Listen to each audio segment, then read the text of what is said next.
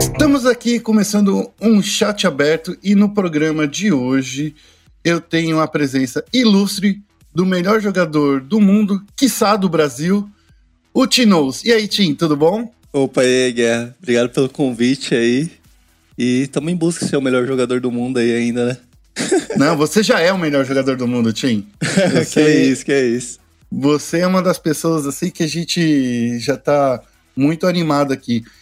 Mas vamos começar conversando com você, Tim, sobre esse justamente sobre esse grande momento que você está vivendo na sua carreira. A gente tem visto aí a PEN numa grande vitória, é, quase seis vitórias seguidas, se não me engano. Eu tô uhum. pegando aqui os dados. Seis vitórias seguidas. Cara, como é que você tá encarando aí o, esse esse momento aí da sua carreira, como é que você é, classifica isso? Então, eu já, desde o split passado, acho que individualmente eu tô. Eu alcancei um nível bem, bem bom pro, pro CBLOL. Creio que dei um step up do que eu tava jogando desde o ano passado, quando eu voltei pra Coreia e tudo mais. E. E agora no segundo split, com.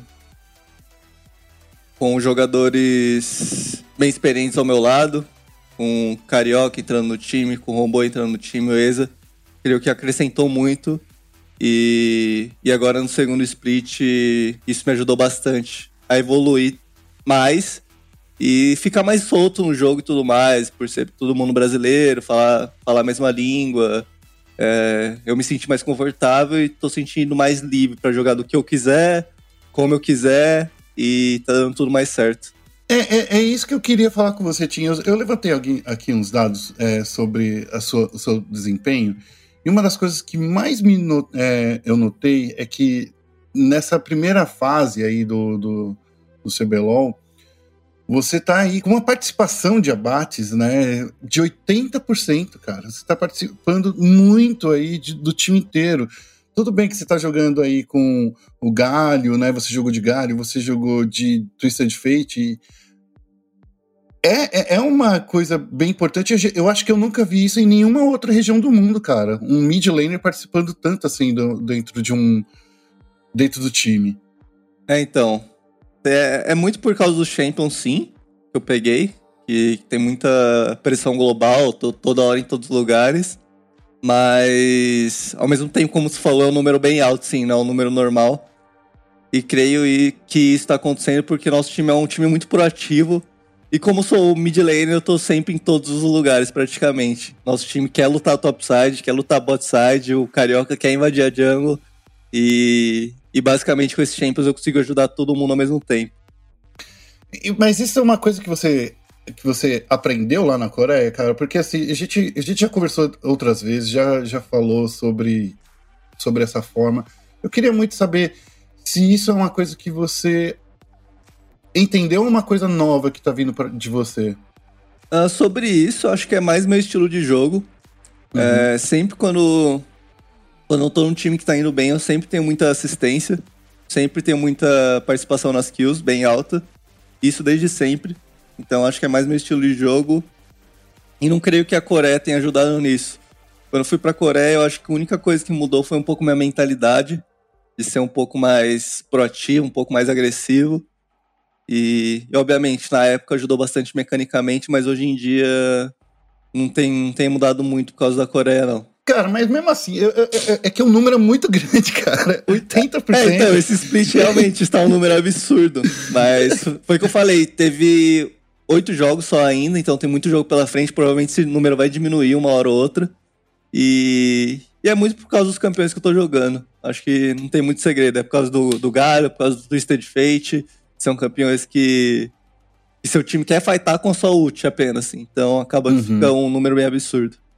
É, eu, eu, eu, fiquei tão surpreso quando eu tava pesquisando sobre esses dados, porque eu falei assim, gente, eu, eu, eu fui buscar no passado, né? E realmente não teve nem, eu acho que nenhuma ocasião, a não ser início de split, né? Quando você começa no uhum. início do split, que as pessoas conseguem um, um, valor tão alto. Mas a gente já tá aí, já passou a primeira, a primeira rodada. Já, é, agora a gente, no domingo passado, a gente começou a pegar aí a segunda rodada. Então eu acho que é uma das coisas bem importantes aí de mostrar que não é uma fase só. Eu acho que, é, como você mesmo disse, é esse seu estilo de jogo é uma das coisas bem bacanas. É, e uma, Mas... coisa, e uma coisa que me permite bastante jogar assim é como o nosso time joga. Porque não adianta eu só querer ajudar meu mapa inteiro e é isso. Foi o que eu falei, tem jogadores muito proativos no nosso time e muito bons também.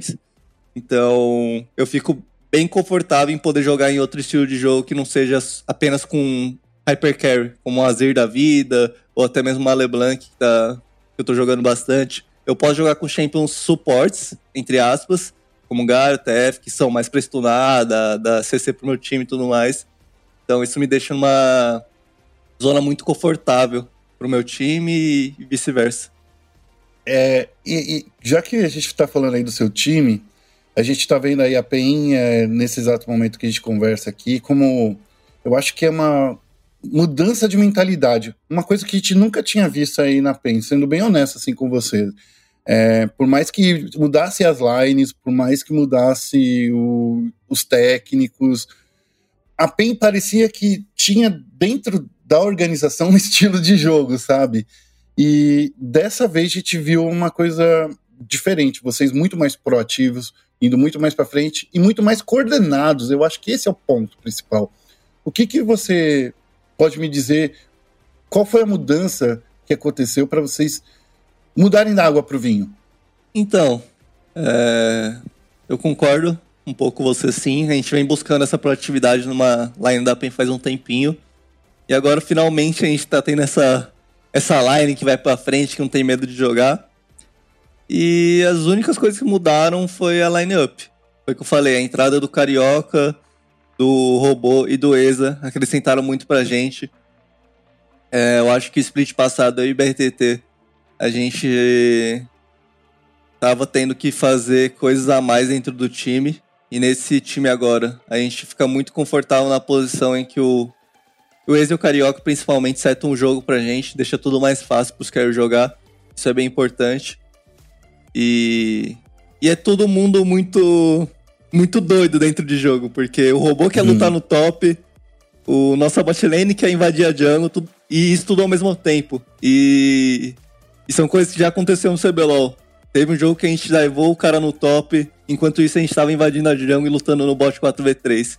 E isso normalmente não acontece em qualquer time. Nosso time é bem agressivo e a gente sabe medir os nossos limites. Tanto que essa jogada uhum. que eu acabei de falar deu, deu muito bom pra gente. A gente matou o cara no top, invadiu a jungle, tirou a vida de todo mundo e saiu vivo todo mundo. Esse estilo tá ajudando bastante a gente, tá encaixando muito bem. Houve um hype, né, por muito tempo da chegada do BRTT no, no split passado. Agora, é, eu, não, eu senti que a PEN, ela soube trabalhar menos o hype nessa, né, nessa etapa, nesse split, porque por mais que o robô tivesse sido um grande nome de contratação de vocês, as pessoas não acreditavam muito no Carioca e no ESA, né?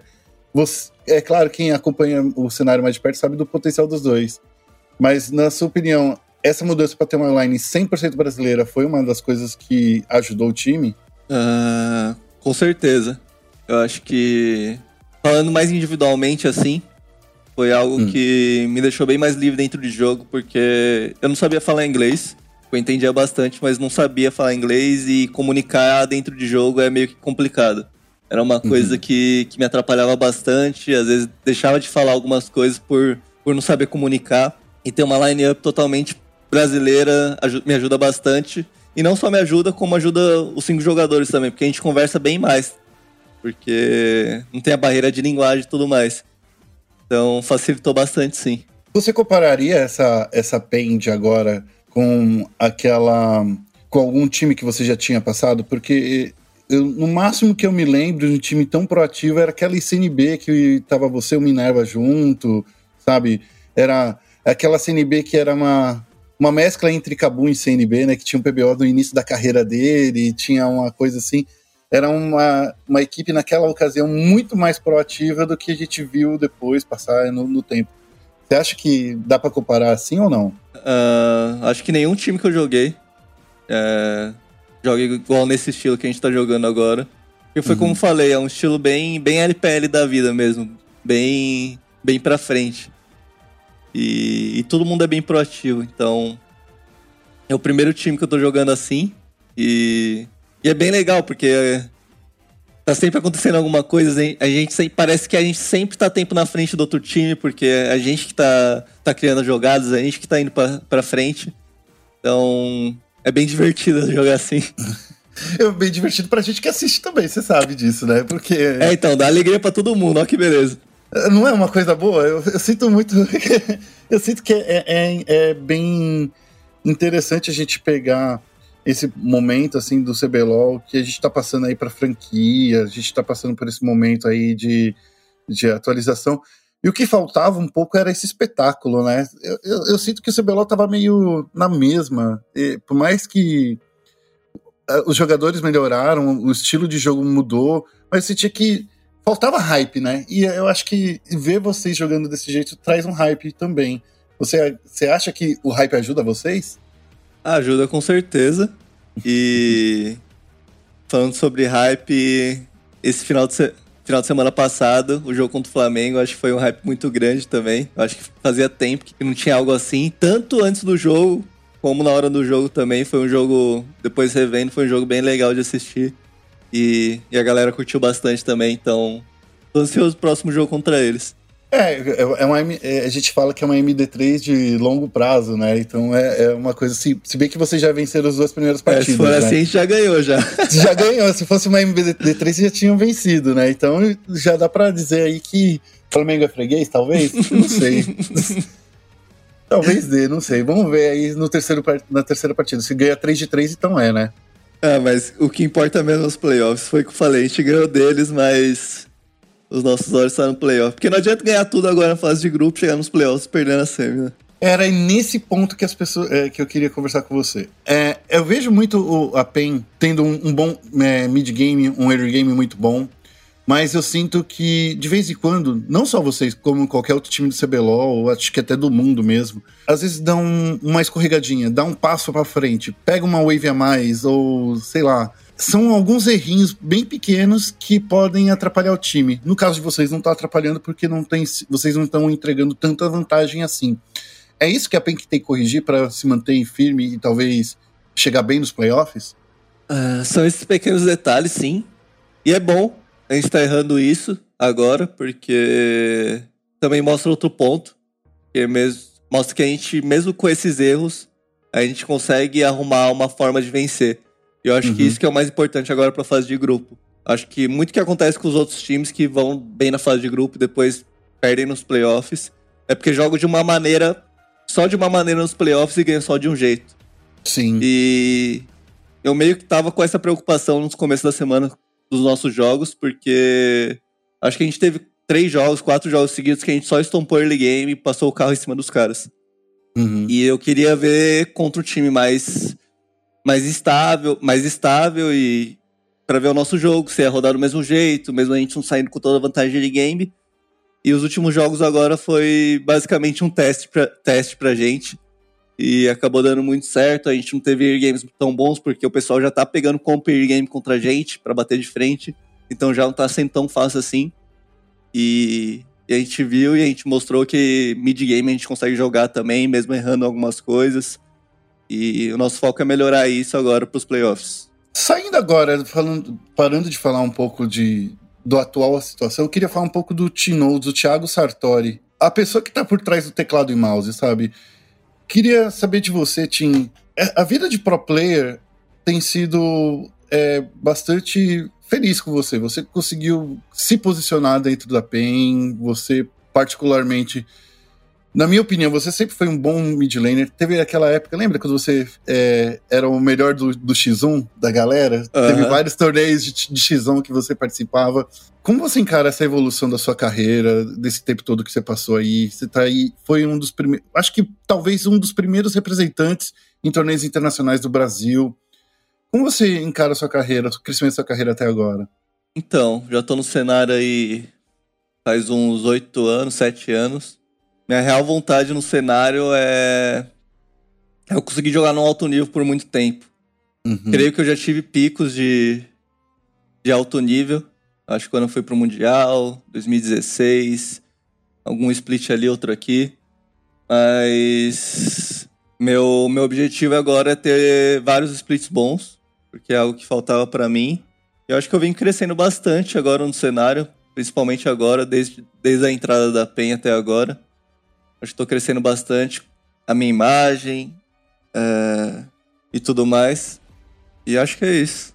É, o que eu, que eu vejo, Tim, é que quando você foi crescendo na sua carreira, por outro lado, você teve algumas escolhas, digamos assim, entre aspas, de ir para alguns times que não entregavam, não aproveitavam o seu potencial completo, né?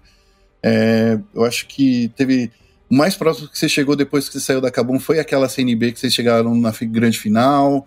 O time inteiro, porque não é só um jogador, não dá para pegar um mid laner e falar, carrega aí, né? Eu acho que é bem difícil falar. O, CB, o, o LoL mudou muito, né? Você, você acha que agora esse time aí tá aproveitando seu potencial de verdade, o potencial máximo do Tinoz? Então, acho que são duas coisas. Acho que tem, hum. tem importância, assim, minha fase, fase individual, que eu tô indo muito bem agora. Foi o que eu falei, desde que eu voltei da Coreia, eu acho que, que eu tô jogando uma forma diferente. E isso vem ajudando bastante os times que eu tô passando. Mas, com certeza, esse time tá me ajudando a jogar melhor também. Encaixou tudo certinho. Agora eu tô conseguindo jogar do que eu quero, como eu quero. Isso tá sendo muito bom, tanto pro meu time quanto para mim. E a gente tá voando juntos. Eu tenho que fazer uma pergunta que é, eu já fiz para você, inclusive, nas coletivas. Eu acho que é uma pergunta que o, o torcedor da PEN. É, e você já deve estar cansado de, de, de responder, né? Mas assim, como a gente está na SPN, a gente precisa falar disso aqui, né? Não adianta você ter falado em outros lugares. Mas essa torcida da PEN, que por um certo momento estava cobrando ali a PEN crescer no primeiro split, e, e, queria qualquer mudança, queria trazer o Kami até de suporte, sabe? No lugar do Ki, queria o Kami na jungle. Foi uma coisa, foi um, um momento delicado para você, né? Você chegou a se, é, se, questionar ali se você era bom mesmo ou não? Como você encara aquele, aquele período sombrio que teve no passado aí? Então, antes do, do Kami anunciar, eu já sabia da entrada dele, que ele ia uhum. voltar. Então já estava meio que preparado para isso, sabia que ia ter muita gente pedindo, então já meio que tentei me blindar quanto a isso, mas ao mesmo tempo a gente é ser, ser humano, quando a gente vê as, os posts lá, muita gente falando, a gente sente um pouco, sim. Mas eu tentei usar isso como motivação. O primeiro, primeiro split, o começo, eu não, não tava indo tão bem, então acabava que tinha mais comentários assim. Mas depois eu meio que consegui virar a comunidade, vamos dizer assim, porque do Volta Kami, que era no começo do split, todo mundo tava pedindo eu ficar pra sempre na PEN no final do split. Então, Sim, isso... foi um momento bom, né? Isso. É, então. Apesar da gente ter ficado em quinto split passado, eu creio que. Fiquei triste pelo resultado, mas ao mesmo tempo feliz por ter, ter conseguido isso, ter mostrado meu jogo. Porque, velho, LOL é minha vida. Quando uhum. eu tô uhum. indo bem nele, eu tô feliz na vida. Quando eu tô mal, eu não, não sinto bem tive essa fase muito boa individual e, e me deu um up bem grande. É, eu acho que é, é, legal ver é, esse crescimento, né? É, esse gás que você teve de, principalmente, essa resiliência. Eu acho que é, é a palavra certa, né, de falar resiliência, né? Porque ser cobrado, eu acho que é uma das piores coisas que tem, principalmente quando você tá jogando bem, né? Quando você sabe que você tá jogando bem, né? Muitas vezes eram pessoas que nem viam o jogo, mas ou pessoas que só queriam ver o cam, não se importavam com o resultado, então a gente tem que revelar, relevar algumas coisas que aparecem na internet aí e ser bem forte mentalmente. Você acha que tem muita gente assim que não, não acompanha o CBLOL, que na verdade são fãs de jogadores que só assistem o jogo daquele jogador? Por exemplo, a gente sabe que o BRTT tem muito fã, certo? A gente sabe que por, outro cara que tem muito fã é, é um, o Minerva. O Minerva tem muito fã, porque ele faz umas streams, todo mundo acompanha ele. Você acha que no CBLOL tem muito desses caras, assim, que só acompanham o jogo daquele, daquele jogador que é fã? Então, o que eu sinto é que antigamente era mais assim.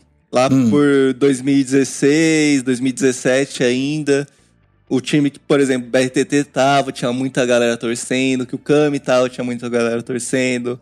Na época que o Mylon jogava e por assim vai. Hoje em dia eu vejo que tem muita, muito mais torcida já meio que organizada. Hum. Você vai ver o pessoal da PEN. Já, te, já vejo uma galera bem fiel faz há muito tempo e teve várias mudanças de line-up, entendeu? Sim. O time do Flamengo, por exemplo, agora, tem uma ga galera torcendo pra caramba também, porque, porque é o Flamengo. Creio que hoje em dia tem mais aquela torcida fiel ao time e não só ao jogador. É, eu acho que isso é uma das coisas assim que realmente mudou. A gente tá partindo aqui pro final, Tim, porque eu sei que daqui a pouco você tem que almoçar, tem que treinar. Eu quero fazer mais uma pergunta para você. É sobre franquias. O cenário aí, a gente vê muita gente falando sobre que a franquia vai mudar, que a, que a franquia vai, deixar, vai ser melhor. Isso é, é óbvio, todo mundo sabe que franquia dá mais estabilidade tanto para o jogador quanto para o time. Mas o que eu queria te perguntar é o seguinte: é, também com as franquias chega mais dinheiro. E com a chegada de dinheiro, eu, eu vejo que os jogadores aqui no Brasil, eles são. Muitas vezes têm uma discrepância de salário muito grande. Você acha que se os jogadores tivessem um pouquinho mais de reconhecimento salarial, né? Porque tem jogador aí que ganha, tipo, sei lá, R$ 1.500, outros que ganham 10 mil reais. Uhum. Como é que você encara essa discrepância salarial aí que acontece dentro do cenário de LoL? Então, acho que eu não sou melhor cara para falar sobre isso, mas. É, mas você tá dentro de, de, um time que paga bem, a gente sabe disso. Não, não precisa falar seu salário, mas a gente sabe que você ganha bem. Mas é que realmente a gente vê que tem muitos jogadores que não ganham nada praticamente. É, mas eu acho que isso acontece em qualquer esporte. Vai ter jogador que vai ganhar muito pouco e vai ter jogador que vai ganhar muito. Obviamente, uhum. em alguns casos não vai ser justo. Provavelmente alguma, alguma pessoa vai agir de má fé com um jogador novo e vai dar um salário abaixo do, do, do normal dele. Isso vai acontecer em qualquer lugar, mas. Uhum. Não sei. Você, você já sofreu por isso? É, é, porque é uma questão que apareceu recentemente aí na comunidade, né? Você já, já entre aspas, se, não precisa falar o time também, que se você já se sentiu, não. Eu só queria saber se você já se sentiu, entre aspas, usado por, por, por alguma organização, coisa e tal, mesmo sabendo o seu potencial. Cara, eu nunca me senti não, mas muito pelo contrário. No começo, quando, quando eu comecei a jogar, acho que meu primeiro salário foi 300, 400 reais na Sim. época. E, mano, era minha maior alegria poder estar jogando e, e ganhando dinheirinho ainda, então. tá que é muitos anos atrás, não tem nem como comparar com hoje em dia, mas nunca sofri isso não. Agora, para finalizar, minha última pergunta para você é o seguinte: esquece PEN 2020, vamos falar de antes da PEN de 2020. Porque a gente sabe que se eu perguntar o que eu vou te perguntar, você vai dizer, não, é a PEN atual. Então é. Eu queria falar qual foi o momento mais marcante da sua carreira que você teve. É claro, é, eu, eu já suponho que vai ser o Mundial, mas eu queria que você me explicasse qual é o momento mais marcante que você tem na sua carreira e, se, e como você quer ver o seu próximo momento marcante também. É, como você falou, acho que não tem nem como, é o Mundial, mas o que que tinha naquela, naquela época de, de tão, tão marcante para você? Porque Mundial já não, em 2000, era 2013, 2014? 2014. Então, foi nosso, não só nossa ida pro Mundial, mas sim ganhar lá fora. Jogar de frente a frente pro, pro pessoal lá de fora. A gente conseguiu uma única vitória, mas uma vitória importante. Acabou tirando eles dos playoffs contra a Lions. E, obviamente, rolou daquela jogada da área e tudo mais, que eu invadi na base e, e, jogar lá fora, tudo isso marcou minha cabeça e, e é uma das minhas motivações até hoje em dia para continuar jogando. Eu quero, quero voltar no Mundial, esse é meu objetivo e jogar bem lá fora. E você acredita que esse time que você tem agora, agora voltando para a atualidade, é um time que vai conseguir trazer mais vitórias para o Brasil, ser mais impactante do, do, torneio, caso vocês vão pro, pro, pro coisa, né, pro, pro Mundial? Caso dê tudo certo, imagino que vai ser um jogo. Imaginando agora a gente jogando contra o pessoal lá de fora, é bem difícil, mas.